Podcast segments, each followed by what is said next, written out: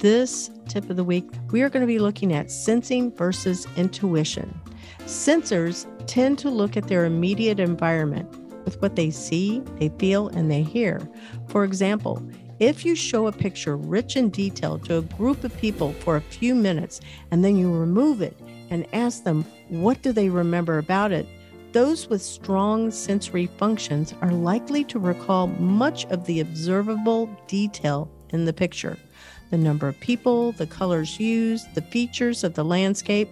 Sensors are more likely to notice details and to then form a bigger picture with it, whereas intuitives are more inclined to focus on possibilities and what might be, and to build off of that previous example with the detailed picture and asking them what they remember about it those with strong intuitive functions are more likely to recall the overall theme of the picture, as well as the symbolism they gathered and interpreted from its most impactful features. Intuitives are looking for the big picture and then to recall the details that support it. Welcome to the Intern Whisperer. Our show is all about the future of work um, it is also part of our Employers for Change platform. It's a DEI HR platform that reduces employer bias through skills based selection. I'd like to welcome Jaime Donally to the show. So, Jaime, welcome to the show. Thank you. I'm excited to be here. Oh, I am so excited. I remember when I met you, it was back, uh, gosh, I think that was January. Yeah. When we were at the uh, Future of Education Technology Conference. Yes, FETC. Oh my goodness. You're going to go to it next year, right? I have been going for every year I could. Um, I guess my first year I went and I was like, I'm never missing this. And I haven't. I've, I've went to every FETC possible. It's one of my favorite events to go to every year. It is my favorite now. It was the first time I actually had ever heard of the organization. And I went, when I walked in, I went, I'm with my people. This is awesome. so it I is. really enjoyed it. Yeah, you can't beat Orlando in January. No, no. This is why we live in Orlando. Where are you? I'm based out of East Texas. Oh, so. Oh well, it's it's nice there, right? Yeah, it's good, but it's oh. no Orlando. No. Texas can be pretty warm, also. I know that for sure. It's true. So we usually start off our show this way, and I always ask my guests, please tell me five words that describe you and why. So hyphenated words are okay. And you had said community builder. So why that word? Yeah. I really love I like bringing people together. I feel very passionate about building community. I think that um, anything that is going to change is not going to be ever done through just one person, that it really is getting a buy-in and um, i think lifting each other up helping people to grow um, them being part of your growth. I think it just makes the whole process better and uh, just i love being in community. So i think that you know bringing people together is something i'm really passionate about mm, yeah. Um, i usually will tell people you know we're we're made for purpose in this mm-hmm. life you know? And our purpose is about relationships and so community builders are definitely about you know establishing relationships and pulling people together. That's yes. really cool that you are that. Risk taker. Why that one? Oh man. I don't have enough fear about failing.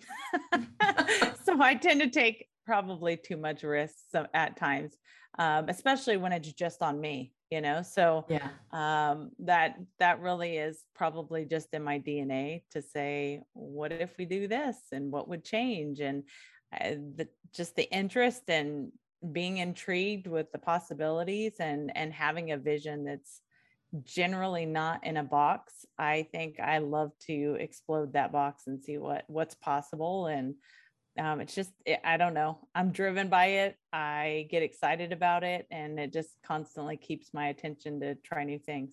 Mm, yeah. And i think that most if we tap into that inner child of us you know those two and three year olds they're kind of fearless you know so they'll jump off of something and go what are you doing? So i think that that's really good that you are in touch with that side of yourself. Yeah i i don't know. Sometimes it's not always great. Sometimes that risk does not pay off but That's we're true. learning from those failures too. So Yeah. it's always growth. That's sadly how most humans learn, right? It's through failure. Yeah. So, yeah, it's okay. Yeah. Creative. Why did you pick Mhm. that one? Um, I I can't say like I'm this amazing artist or um, I can I'm a great you know musician or uh, you know I can't say that you know I would lean on that side, but I think there was part of me that I it was untapped growing up. I I never knew what potential I had. And um, I think creative was one of those things that I've learned as an adult that I have a passion for. Um, and so I think being creative means that uh, I guess a lot of what we've already talked about, you know, just just seeing possibilities and things that maybe other people might not see, or um, coming up with solutions. I mean, I taught math, so problem solving I think is also just something in, intrinsic to you know to me. Um, and I think that also um, wanting to just just push those limits and i think it does require creativity because if, if it if it's been done you know it's already been done nobody had to think outside and and process things differently or try new things and i think the creative aspect of it is required to to move and uh change you know to change people change things circumstances so Well, I found interesting is that your fourth word was practical. And I went, how do you go from risk taker to practical? Because that was an interesting choice. So why? Because it's You know, it's cool. um, it's something, especially in our topic today with AR and VR, that I am extremely passionate about. And that is um, not just jumping in head first, but really having goals. And um, and for any of this technology to make any kind of impact, it has to have a purpose. There, there has to be um, a way that we approach this that actually benefits people instead of just wow this is exciting you know that gets really old. And the practical side of me of saying you know i'm always looking at like will teachers use this? Will the mass use this? Is this going to offer benefit to our classrooms or is this just for fun? And where does this really impact learners? Um, is this driving them to understand the concept deeper? Is this giving them opportunity to express themselves differently all of those things that i think are really important because otherwise it's just for fun. And ar and vr my passion there really comes from education.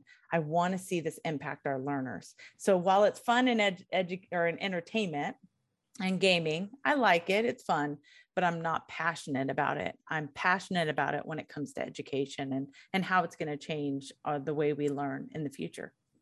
Yeah, I believe it should be something that accelerates that learning for all of us, but we're going to hold that for a little bit later. Uh, your last word that you gave me is educator. Well, you've been pulling that thread through everything that you've been talking about. How long have you been an educator? So I was actually in the classroom and working in school districts for about 10 years. Um, And now I pretty much, you know, work with teachers. I um, and hope that that affects students. I really miss students. That's something you're probably not going to hear a lot of from teachers. Um, I wonder if one day that will be something that I'll go back to because I really do enjoy working with kids. I think just the road I was heading down um, and the opportunities that were provided at the time um, just didn't, it brought me away from being in the classroom at that moment. But I really, you know, working with students and working with teachers are pretty much the same, right? They're people and uh, they want to know that you believe in them and that you're Mm. going to be with their with them through the whole process and and you're going to be there when it's hard you're going to be there to celebrate when they are successful and again i think like you said it all goes back to relationships Mm, yes. So when did you, uh, you know, leave school? What was your major? Was it early ed or early education, or what was your major? Yeah. Yeah that's really interesting. My bachelor's degree was in general ministries. Um, i thought that i was going to homeschool my kids which was Okay. not happening.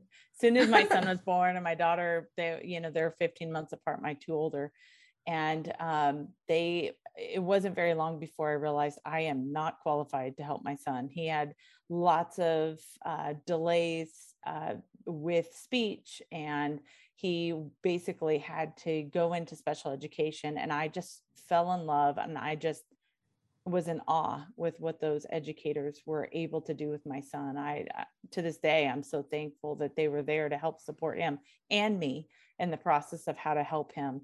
Um, he ended up getting out of special education. He's in college now um, but it was just very like that huge gap of the speech delays um, for him that he ran into. And i was not qualified. And it really hit me hard. But all the schooling that I went into for my master's degree to homeschool my kids ended up becoming the avenue to go into teaching. I was coaching at the time, I was coaching different sports, which is what I, I played sports in college. So um, while my husband was going to school and uh, he was working, and I was working as part time coach, staying at home with the kids and i just loved working with students. I it's like i can remember my first team i coached i remember my first classroom you know still keep in touch with those kids. It's one of those things that you know being part of their lives and their journey is so rewarding. And so um, that that's what where the degree ended up coming into play i ended up getting a master's in education um, and I really went into it not thinking I was going to teach at all other than my mm. own kids, but journey was different. Yes, yes, it is. Being a teacher is definitely a, a calling, like, yes. you know, the military, public service, like firefighters, anybody in healthcare, because right. dentists and eye doctors and everybody that has to touch your body, yeah. they're all there to take care of us. So it's a calling for sure. Mm-hmm. Yeah. Okay, so you did all of that. You you did all of this education, and then you discovered that you love teaching. So, what's the journey been like for you to now and where I met you over here at that conference, the education conference? Yeah. So, you know, as a classroom teacher, I remember thinking, I can't believe I get paid to do this. I mean, oh my gosh, I get to come to school every day and have a blast with these kids where you come out of this laughing and having a blast and I get paid. And then I remember teachers complaining about summer, and I was like, oh my gosh, I've never had a whole summer break before. You know, it was just like mind blowing um, how amazing it was. And then immediately, I was always, again, trying out new things. So, um, as a math teacher, I was always doing crazy stuff like having a fraction carnival because the kids hate fractions, but they love mm-hmm. carnivals. So, let's combine them and see if we could change their mindset. And so the kids all made games. We there's prizes, like the community helped. I was just it was wonderful. And I dressed up as a crazy clown and I looked like a scary clown by the end of the day and everybody was afraid of me. Oh um, no, not the it clown, right? not that one. It got it got spooky there by the end of the day after a whole day of fraction carnival then, you know it was like always something. It was always related to what students really loved and trying to bring out that love and and whatever we are learning you know whether it be math or whatever right? Whatever subject mm-hmm. it is. And as i was teaching i found a real love for um, rti response to intervention teaching and math. I don't have patience for gt um, the kids I, I had taught at a private school at one point and the kids were like you know, okay, we get it. Like I told them once, okay, we get it. Can we do homework? No. What is JT? GT. Gifted and talented. Okay, okay, yeah, mm-hmm. yeah. And they would say, no, uh, you know, we just want to do our homework. We got it. And I'm like, no, I prepared this song and the dance, and you're gonna watch my song and my dance. you know, like in my mind, I was so frustrated that they got it so easily, and you just, you know, sucked the fun out of it.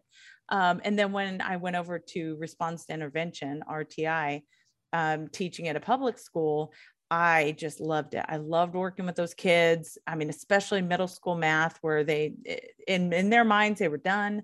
They've checked out. They don't believe in themselves anymore. And here we are now at a place where it's like, no, we're going to cook. We're going to plant stuff. We're going to bring it all relevant to you and just to see them do things that they never thought they can do or somebody else hasn't come alongside them and believed in them like that possibly um, it was so rewarding to be part of that journey. And so then i always use technology in every place that i went to. It was always a, a hook for these kids and it was something i loved doing. And then that's what really brought me into um, instructional technology in school district. And then that moved into augmented and virtual reality. Um, when, when I ran into AR, which is augmented reality, um, I was I was sold from the moment I saw it, and I've not stopped. It's just been running. It changes, it grows, it captures your attention. There's always something new. It's always incredible. And so VR quickly was the next love there. So I see these two really coming hand in hand. I've always been really focused on bringing those two together whenever I'm sharing these because I think they both offer two different experiences um, but both immersive.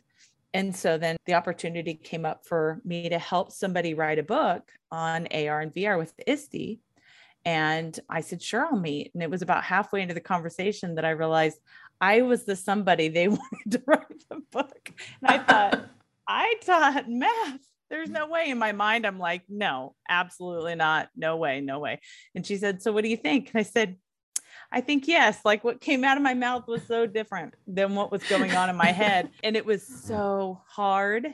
And I've written book two, and it was so hard. And every time I'm thinking, why did I say yes to this? I'm a terrible writer.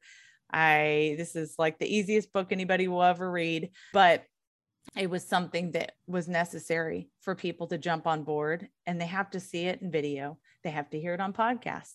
They have to go to a presentation. They have to have hands-on time and then they have to read about it. All those pieces come into play to help them really grasp this. So while it wasn't comfortable for me it was necessary for people to actually be able to take this technology and run with it.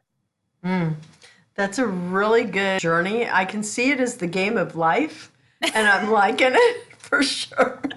it's crazy, isn't it? yeah, it is because honestly, I was an English teacher and my journey was similar to yours. I taught middle and high school. I did not teach gifted, but I taught the full spectrum with the exception yeah. of that. And I think you'll like this since you were a math teacher.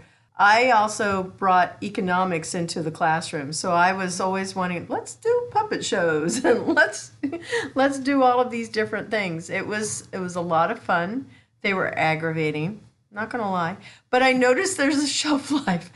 Teachers either stay in at 10 years when you get fully vested, boom, you're out the door. I stayed 11. Or they stay for the whole duration. So you got fully vested, I'm going to guess. Yeah, for sure. I would still mm. be there. As a matter of fact, my last year in the classroom, I remember kind of struggling like, why would I leave this? This is like the best job I don't have curriculum down my throat, micromanaging every little thing that comes out of your mouth because I was doing RTI. You know, they just want to show improvement. And it's like, then it's like, well, what could we show them? You know, like, oh, mm-hmm. get ready. Because now that you're not limited to every little word that comes out of your mouth, now you have this open door. And that's what I had with RTI. And I, you know, I do miss it. I miss a lot of what I do, but I get to learn from other teachers that are bringing this kind of technology and it's i love watching what they do with it do either of your kids want to go into education and be a teacher so i have three kids my okay. youngest yeah so i have two older that are both in college one going my son is going in to public service. So he wants to go in a criminal, he's in criminal justice program. And then my daughter, public service as well, because she wants to become an educator. So she's in the education program. And then my youngest daughter, who's 13, who knows she's way too much like me yeah. though. So I wouldn't doubt that she wouldn't go into education too. It's really interesting because my husband's also a teacher. Um, okay, it's a given. It's it is the well, career we were, path. Well, we were both the first to go to college in our families. So we were oh. really the outliers in that, which is why I think we have put such a strong emphasis in having our kids, you know, have all the opportunities opened up for them and, you know, things not being shut. They'll do super good. I am quite sure of that. So we've been talking a little bit about, well, you wrote a book. I, have you done a TED talk yet? A TEDx talk? I have or? not. No. Okay. Yeah. Well, I'm I'm going to put that up there for you. I think you're going to be doing that one too to go along with all of your accolades. But you have this love of virtual reality, augmented reality. How about if you define what those terms are for our listeners? I've had other guests on, but honestly, you know, I don't know if people go back and listen to the other episodes, so I think it's a good reminder. You know, it sure. sounds sounds like, hmm, what is that? Yeah, that's a good call. Augmented reality, referred to as AR, is seeing something digital in your real world. So in your space, people will often connect the dots with like Snapchat filters or a lot of filters on our social media like Instagram have the augmented reality layered as well as Pokemon Go. Augmented reality in your space, being able to interact and see your real world and interact in your real world, but this digital layer is there, giving the illusion that it, ha- it has appeared to your space. And then virtual reality is actually completely immersed in a 360 experience. So, so that's every, when we wear the goggles, right? The Oculus, and we're able to to play games or fight aliens or whatever. Yeah, it could be. Absolutely. I like to refer to VR as well as on mobile devices, on tablets, and looking around and still looking in that 360 space. And I think that's where the practical comes back around because a lot of people think they have to go out and buy a headset to do virtual reality, when in fact, there's a lot of virtual reality components we can even do on our computer. It's not as immersive.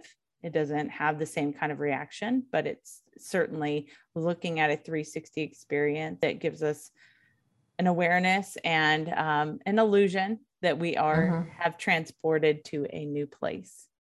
That's certainly why people love movies because going to the big screen and seeing some of the sci fi movies and the way that they can do the art, I'm going to go back to The Matrix. And even though I saw the, the latest one that came out this year, I went, you know, that is really cool how they do those special effects and you know keanu reeves is falling backwards the bullets are flying over his head and everything but yet they could even make it feel like it was super real. Mm-hmm. yeah, yeah. And i think that's the goal. You're sometimes it's so real people get sick people get scared. I have a mm-hmm. friend who created a virtual reality experience to be able to support people that need to get trained on bears in alaska. They need to be able to know how to use bear spray. So we created a simulation that adapted to the user. And he said it never fails every person that ever got in there. Even though they'd all been trained on how to use bear spray because you put them in vr and then you ask him to actually have a bear coming after them. And he goes, It never fails. Everybody dies. Either they shrivel down, either they scream and, you know, pull back, or they literally run away and the headset goes flying off. So I think that your brain, while you may know it in your head, you still react. If you have somebody come up close to you in VR or something come too close, um, we all respond with stepping back, you know? Mm-hmm. So it is very interesting how your fight or responds. flight right? right and i think that's that's a piece of how we can learn. We can take what may be a scary experience in vr and understand that our brains are receiving that information differently. And that's an opportunity for us to make that more immersive for our learners. Mm-hmm, mm-hmm. yeah. I know that um, there's something that's in florida. You'll have to come back for it. It's right in right between thanksgiving and the first week of december. It's called ITSEC and it's IITSEC, and it's the biggest training and simulation and 3D environment you can ever be in. It is a whole room that is predominantly, you know, they send things out there for the defense industry, but we now have healthcare there. We have education. There's different types of games, um, serious games too, for, you know, mm-hmm. they're all about training and learning. But simulated helicopter flying, simulated weightlessness, and they have it all set up so you can really try it. It is the biggest thing. I'm going to give you another one that I'll send it to you so you can sign up and come to it because you will totally geek out at it because it's not all just in education. You get to see it in a different application right. with different industries. Yeah. And that's important. If we can't see this translate into the industries our students are going into, you know, again, going back to the practical, why is that relevant to them? It could be that the content they're learning oftentimes, and I taught math and they were like, I just don't know why I need to learn this. This is not mm-hmm. going to be something I'm going to use in life. I'm like, well, you're going to be broke because if you don't learn math, you're in trouble. You know that you will use math every single day, mm-hmm. but it's one of those things that uh, you have to students have to see the relevance and i think for them to see that this technology that i'm using in our classroom today will translate to the future career that you need uh, that's another huge emphasis for teachers to embrace this. It's not about us it's about them. Yeah exactly. I remember you saying at the beginning that you were bringing math and they were going to cook and they were going to be gardening and that is true. I mean we always use measurements. The the thing that I do not know how to do is to convert from our imperial system into the metric system. And I would hope that in education, I'm sure they don't do this yet, teach both of those because it's kind of like being bilingual, honestly. Mm-hmm. If I could do that, I would not need the app that would help me show me how to do that. Yeah, I agree. I think um very little in the metric system, more so just converting within the metric system. So, but I agree that they're they should be learning both, but certainly an emphasis here in the states is going to be not on the metric system. Mm-hmm. Yeah, my brother is a um, a helicopter pilot for the army, and he's as high up as you can go in the military. And I remember when I went to visit him at Fort Rucker, he was mm-hmm. teaching how to fly, and I went into the simulator. And honest to goodness, I felt like I was flying, and yet it, you know, it really wasn't leaving the ground. But the whole ability to feel that I was in that space was very real, very yeah. real. Yeah. I just watched something recently on my Oculus Quest, speaking of headsets, on 9 11. And oh it was gosh. probably one of the best uses. And it was simple because it was just the 360. You weren't walking in and out of anything. There was no interactions. You were literally just hearing the story of this lady, the last person found from ground zero. And you got to hear this unbelievable story. And the whole time they're bringing you in and out. What does New York look like today? What did it look like then? And it is phenomenal. I mean, what a, she did such a great job at telling her story, but to also see what was going on. The response we have is so different than just watching it on a screen. I'd seen a mm-hmm. lot of all of us have, right? We right. many of us were there in that moment when this was all happening. We were watching the news nonstop. But to go into a VR experience like that and and to hear this story, it was unbelievable. I cried, I laughed. I made my youngest daughter watch it, my 13 year old. When I, my daughter, my oldest daughter, who is now in college, I was pregnant with her when 9 11 hit. So to have my 13 year old, she's like, Mom, you know, like it's to them, it's like, oh, it's unrelatable. And then you give them an experience like this. You're not asking them to just watch a video, you're giving her, making her the center of that story. It just puts things in a completely different perspective. She had so many questions afterwards. She wanted to talk about it. She wanted to, you know, what about this person's story? How many people were there? And she had actually been to New York. She got to see what they have done to New York since. But for her to then see the story and then have all these questions, it really just brought up. It's just one example of how VR, the storytelling aspect or the informational aspect, how the history that you could reenact, right? That was like night in the museum, honestly. yeah. Like something like that. But that is really overwhelming. I, I think that there would be places where if we could feel that, and honestly, if you could smell it too, I know that there's a lot of technology out there, smellorama, so we can actually like smell the smoke. Because in my head, when you're describing it, what I'm seeing is, you know, the the buildings coming down, the smoke, the fog, the ash that's flying all over, there's people screaming, you know, so much, and it has to sound like chaos. And it would be overwhelming, I think. And then I go, but what if I was able to see that at, at like the Nazi camps? Would that not stop I would think most people in their tracks saying, no, this will never happen again. There will be some people that sadly, you know, they don't see it that way because of whatever reason. Right. But right. to go either to Civil War or to, you know, World War II or just pick any catastrophe, you know, the Challenger when it exploded, and be able to understand what was happening would be. Yeah. Well, the augmented reality there is. Yeah. And I, speaking of um, Holocaust survivors, their story was captured using um, a technology to make them three dimensional mm-hmm. and brought into an augmented reality app that I, I demo a lot. I want people to be aware what's appropriate in this when you hear these stories but you literally place the holocaust survivor in your living room or in your mm. classroom or wherever you're at and everything around you changes so while you're hearing their story and they're sitting there with you all of a sudden as they're describing the story your space converts into a snowy land or your space all of a sudden shows up as buildings that are being torn apart by people that are hungry and, or cold and need to use your wood from your house to burn something to survive you know hearing these stories and and seeing these stories they're very hard to watch but they're very important to watch too mm-hmm. so but these are the technologies that bring the stories to life in a way that really is impossible without it yeah i can just see anne frank's diary becoming like that so relatable so relatable yeah well, she has something on vr too where you can go really? into the house and you go and walk around you hear her story you hear you see her writings you see uh, the stories about the people in the house and you're literally navigating inside the house itself. In the real house in germany. In in the reenacted house in vr so yes. Okay okay. Mm-hmm. wow that is something.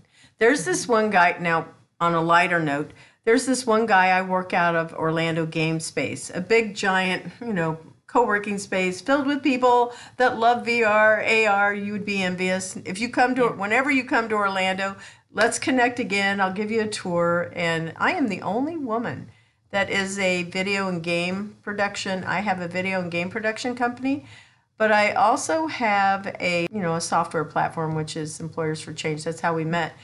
But anyway, this guy comes in in the morning and he puts on his Oculus, and that is his workout. He is in there, mm-hmm. he is doing all kinds of stuff. I can hear everything that's going on, and he is literally dripping when he is finished with his workout. Yeah. So I, I'm always sitting here thinking, I would want to change a pace. I would want to yeah. be able to go and be outside, but he just so thoroughly enjoys that workout.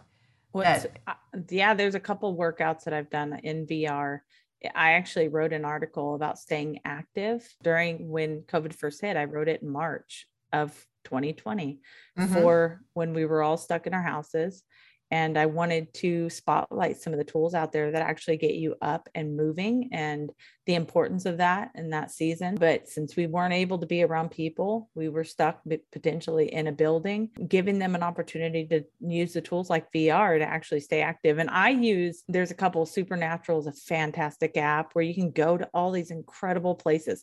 Now you you want to go and exercise outside in Orlando. He wants to go to Scotland you know, mm-hmm. and Ireland. And he wants to go look at the beautiful hills. And then you have this trainer standing there and it's taking your measurements on your watch and it's aligning with what you're seeing here in VR and it's increasing or slowing down and it's setting the pace and, you know, and it's fun and it's challenging and it's music that relates to you and it's just it's a very different type of experience to motivate somebody to want to exercise but 100% you will come out so sweaty it's disgusting. You got to thoroughly clean that headset but for sure there is some opportunity for us to stay active using this kind of technology. Hmm, that is really really good to know. So you mentioned uh, pokemon go as one of the things that now that was a really big trend you know i don't know how many years ago four or five years ago maybe somewhere in that time frame, yeah. and never played it. Don't really know anything about it, but yet people were able to use their phone to actually engage with it. So you mentioned earlier that it is possible to do that. That was more of an augmented reality, I would think, experience, right?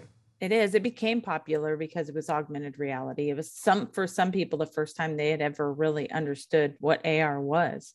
Maybe they never walked away saying that was augmented reality because it's technology, right? They don't necessarily need to call out every single technology out there like, oh, that's facial recognition. You know, mm-hmm. they just call it tech. But it was potentially their first encounter with AR, which is why it, it became so popular, why it mm. was kind of capturing people's attention. I don't think everybody was stuck on Pokemon prior yeah. to that. I mean, most of it's appealing to kids, right? But in this case, people really like the challenge of seeing it appear. Now, that AR experience at the time was just like something floating in your space. But now augmented reality is more than just floating on your screen. It's tethered to your space. It's identifying the lighting. It's identifying what its boundaries are. It's identifying people and so if somebody walks by, it could go behind it now or in front of it. And it knows what not to show and what to show based upon where the person is. The technology now is advancing and it's just incredible. And I think it again just enhances the realism of this technology and and giving you again this illusion that you are experiencing this character or planet or solar system or whale whatever it is, mm-hmm. you know show up in your space and and there it is. This is this feels very real. We did that at the uh the conference also that we were at where the keynote speaker for the day that morning there was like four they were on a panel and he said open up your phones go to google augmented reality. I think that's what we did. Everybody pick cat and then run it around the room and there were all of these cats you know running around in the space and i went that is so cool. What and you just said whale and i went oh my god i could do that with a whale. What would that look like You so. actually can. Yeah, you could do it with an alligator. You could do it with several different types of dogs. There's so much out there. They they initially started, you know, this is WebXR. So this is looking at what is through our browser, what kind of augmented and virtual. So instead of having to go to an app, download an app and then experience this, which has traditionally been the case, Pokemon Go app. Instead, now we have it all being done through our browser, which I think is the future because people don't want to have to download an app to experience every little thing. They just want to go and research. Tell me about the humpback whale. They want to go and experience that in their space. And now all they have to do is type it in their browser and bam, it says it's 3D. And now I can see it in augmented reality. I could walk around the whale. I could see how it moves. I can learn more information about the whale. I just think that this is the future of how we research is that it's not just going to be text on a screen or a video we play or a picture we look at. Now we're actually going to be in the space with that item or concept and we get to experience it on a personal level. Mm. I'm wondering when they're going to be able to, we, we would be able to touch things, feel mm-hmm. them. That would be Yeah, we can. I mean, we you know, really? hand yeah, well, you know, haptic feedback is part of uh, what we have even in our mobile device. But you know, some of the wearables that they're using now with the haptic feedback. I mean, you might have a watch on. I do.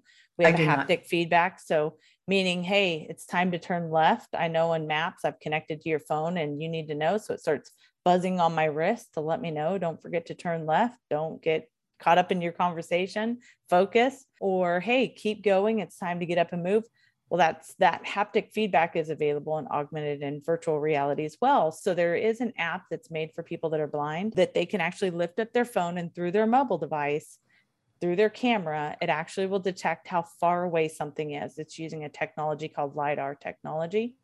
And so mm-hmm. it's detecting how far away a wall is, or how far away a table is, or how far away a person is and some of the apps actually tell you and talk you through a person Jaime is five you know feet away or it will actually guide you using haptic feedback so you don't walk into a wall. So somebody that's blind can actually use that technology to avoid a collision. In my phone it starts buzzing to let me know hey you're too close. It buzzes faster the closer i am and it even makes sound so if i am not deaf then it will allow me to hear it and feel it. It's just the technology today is just incredible because we need this for accessibility reasons and using this kind of technology does works more than just the AR functionality of it. It's it's the livelihood of it you know having the resources to live. You know what? You were saying some things there and in my head this is what i'm seeing in my head i'm going yeah if somebody's blind they wouldn't have to have the cane. They would actually have something kind of like Star Trek, where on their watch, bzz, a little bubble appears over them, and they're free to walk. They can do whatever, and the bubble is the thing that's protecting them and guiding them along the way. I went, that would be so cool, but yet it's invisible, so people are not like seeing it and going being distracted by it. Wouldn't yeah. that be amazing? There is something called augmented reality portals AR portals. I knew you'd come through. up with something. yeah, I love sharing portals. Um, you literally lift up your device, you see a window kind of like Doctor Strange, and mm-hmm. then you walk through that portal and it brings you into a completely different space. You can walk in and out, and if you turn around, you can see your outside world. and then you can come back and see that you're in this portal. Alice in Wonderland. It is. Alice in Wonderland actually has something like that. So there's tons of experiences all over the place that you everybody's making something out there. That's what's so exciting about arvr It's it just is. constantly growing and changing. Mm. Well, we're going to take just a minute to acknowledge our sponsor, Cat5 Studios. The Intern Whisperer is brought to you by Cat5 Studios, who help you create games and videos for your training and marketing needs that are out of this world. Visit Cat5 Studios for more information to learn how Cat5 Studios can help your business. Thank you, Cat5 Studios. And we're back to our show. And in the second half, we're going to be talking about the future of jobs and industries as we move towards 2030, which is really not that far away, honestly. We know eight years. Well, you know, we can't even count this year because it's probably already gone there. What are your thoughts about COVID and the impact that it's had on business and in education? We've seen so many teachers also leaving that breaks my heart. Truly, it does. Parents have become more empathetic, we'll say, compassionate, caring, because they realize everything that those teachers were doing because they were not wanting to be the homeschool parents, but yet they had to. So, going back to the original question, what do you think the impact would be as we move into 2030? Oh, and one more thing. This morning I heard there's another variant of COVID, and it's uh, in Europe and it's going to be coming this way. So I don't think we're getting away from this. Yeah, it, it's really interesting. I'm in Texas. So we were out of school for, let's see, March, April, May. We were out of school for three months, but we've been in school since. Masks were part of what we did initially, but quickly that was gone. So most schools here in Texas have not been affected like many across the country that had stricter lockdowns. And I think that, you know, the learning that the challenge of trying to bridge a gap from that time, I don't think we need to look at this as like, oh, you hurry up and fill the gap because, you know, there's a reason why we have a timeline of when students are learning developmentally what they're capable of doing. And I think trying to squish it all in is just not productive and not helpful. And it's just uh, creating a disaster. But I do think that recognizing how we learn and how important it is for it to be more personalized is an important piece of what we learned from COVID that not everybody learns the same. Some kids excelled in online learning. So most kids struggled. And I think that we all had to think outside the box. I have been a proponent of using, like we are, online connections and have tried to share that with teachers for years, tried to share that with school districts for years it was always my least attended sessions whenever I mm-hmm. share on global connections, so using social media, understanding how to do video, those types of you know conversations and the, the important skill set of that has always been like one day we'll get there we just have bigger fish to fry which they did. But then when it came to that i remember being so frustrated. Like all of you discounted this you didn't want to learn this you resisted this and here we are. If only you jumped on the bandwagon. But you know you just got to realize people have a million things on their plate educators too and everybody's just trying to do the best they can with the time that they have. And i think that's just really where i needed to have a little bit more patience. And mm-hmm. and i know that our kids had to learn that patience. Our teachers had to learn that patience with us. Their administrators and administrators had to learn that patience with teachers. I think giving everybody a break and not being so intense and just kind of taking a breath is probably the first step. I don't know what the future holds, but I do know that we're never going to be the same. I think this has opened up Pandora's box and some of the problems that we've had for a long time in education. I think on both sides, you know, on one side, you have teachers that have been discounted, have not had support, have not, you know, what we are asked as teachers to do for our students that same as not being done for teachers we're not caring for them we're not supporting them we're not celebrating with them you know all of those things that we're missing in education and we weren't paying them very yeah. little right so you have all these complicated factors of why so many teachers left but i also think on the other side is that there's been a big window into what's happening in education that parents are now thankfully stepping up to say, I want to be more actively involved in what my children are doing in schools. I know it has seen a lot of negative light on that too, but you know, where do we find success for students? It's when parents are involved. So we need to do our part to invite more parents and community members to be a part of this education journey. And we also need to do our part to support and appreciate the educators that are out there serving. So I think it's a complicated issue that may not be resolved anytime soon. I think it's just, you know, it's boiling over for sure this year. But I know for sure when it comes to immersive tech that these are the skills that are not stopping. COVID did not slow this down. If anything, it accelerated the need and the desire to have these types of tools because people were home and recognizing this new technology. There's been a higher demand there's been sales like crazy because people want it more and i think that that again is why we need to be so interested in bringing our kids up to par and getting them the skill sets they need for this technology in their future. Mm, that is really really true. I agree with so much of what you said. I think that there's this place where parents you know that pta thing they think that that was like really contributing but again being involved with their children that's definitely a plus, no matter how old they are. We should definitely see more compassion. I think that there's going to be a new onslaught of teacher 5.0, I'll say, that's coming out of schools because they've gone through this and they can go, you know what? I think that, you know, there's a way that we can adapt and make this, you know, work for the education system. I don't think that they won't be afraid of technology. That's for sure. They embrace it because they come out of the womb knowing it. Anyway, I feel like it's going to be a, a different breed of teachers that are in the workplace for sure. Mm-hmm. So, we've been spending a lot of time talking about augmented reality and virtual reality, but what do you think about robots and automations and the impact that is having on the world? Everything in our space that we live in or work in or wherever, if it's the same space, has all been advancing at the blink of an eye. Mm-hmm. And the ability for us as humans to keep up with it is just overwhelming. There's not a day that doesn't go by when I open up either an app or something new that a platform I use and go, oh, there's another update. I, you know, I work at Identity Automation in their marketing mm-hmm. team.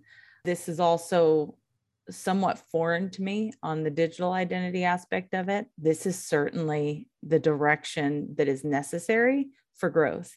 So mm-hmm. the automated aspect of it, which, you know, going back to the robots, I think there is a component that needs the automation. And then there's a component that needs the human. And I think that there's a fine balance. And there's times that we as individuals are willing to sacrifice the human part for the productivity part but then there's other parts where like that won't work like mm-hmm. yes i i know that i'm getting this result but i desire the human aspect of this so i think that there is obviously we're going to continue to accelerate in this area but i think that it's also being defined in where and how fast we're accelerating this and i think society as a whole you know for instance we love social media, but social media is about being social, but there's a lot of automation involved, right? And when I feel like you're pushing ads or pushing content in front of me that I haven't selected because I fit into an algorithm, or I'm only seeing certain posts from certain people because they believe that's who I'm supposed to see it from, that rubs us wrong. Like we mm. want the human factor. I want to be able to choose. I don't want automation to tell me this is what I've got to see. So I'm going to take you off of automation. I'm going to put this on manual. And yes, I'm going to see a lot more things maybe that I'm not interested in, but I get to run the show and I like the human factor of this. So I think that there's times we choose it and there's times that we choose the automation because it's more practical for our lives, but it is definitely in our future. I consider myself somebody that's in that futurist mindset and I feel like there's going to be the day the grid goes down and everybody is used to doing everything on this little device here and getting all of this communication. Now, we saw this happen with the last election. On social channels, people are distributing news. That is the biggest way to get information to the masses. Some people believe this is totally true, everything they read on social channels. Then there are less that sit here and question it and actually go, well, is it true or is it not true? One of the things when I was teaching, I would say to the students, you shouldn't believe everything I say. Just because I say it.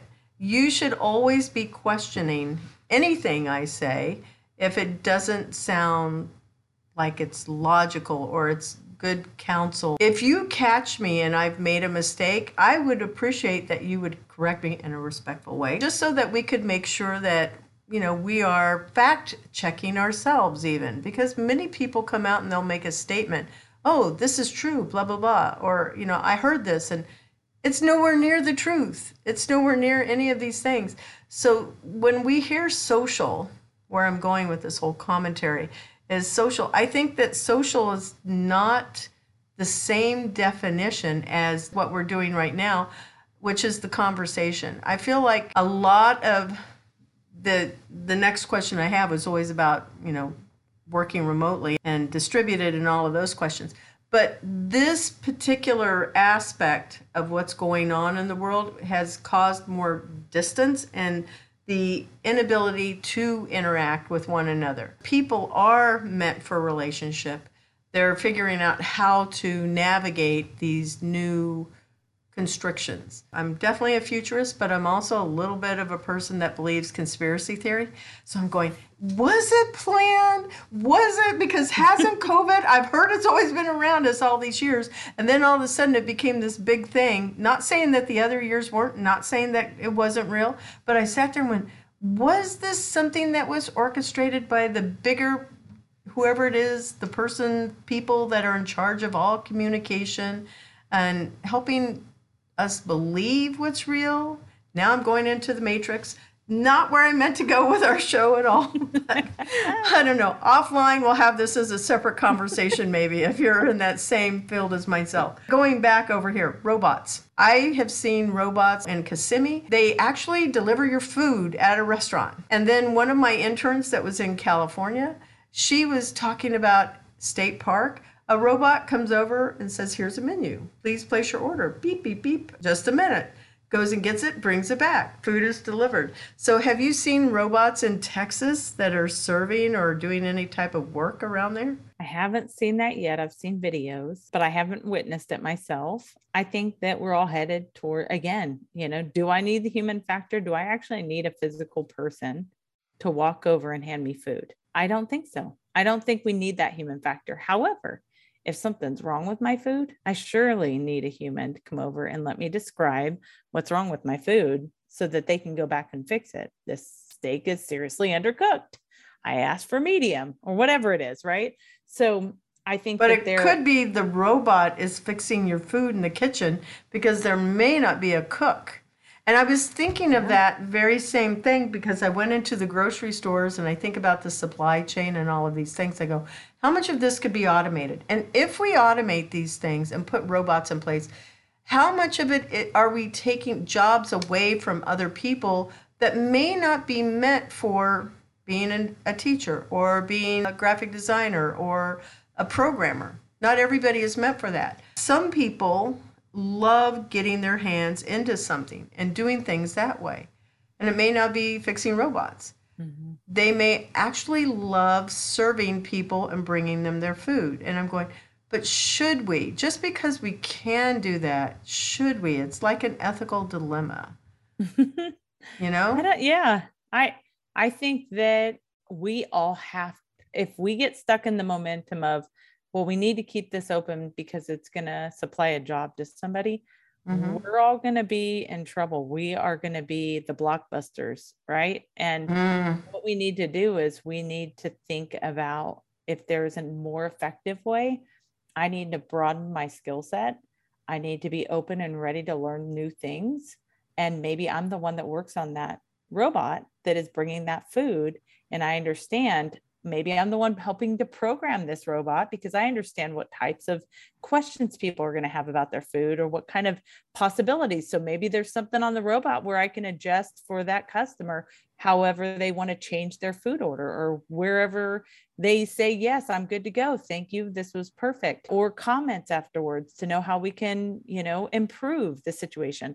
So while we can say, but wait, that person has to carry that and bring that over I just think we need to all be open to always learning. And the moment we stop learning is the moment, you know, we all should be thinking we are in trouble because there's always going to be somebody or something that can come over and do what we're doing and we also need to continue to sharpen our minds and our skill set to to become better than we were yesterday every company is going to make an investment into something that's going to save Yeah. money so if anytime you're dealing with a profit that's always going to override the ethical aspect as long as it's not illegal. I think that how a company is going to perceive that is always going to be driven by what we're going to have in the field, right? So the user isn't the one that's going to say, but wait, you're taking away these jobs. At the end, the companies are going to make a decision that's going to help them make the most profit.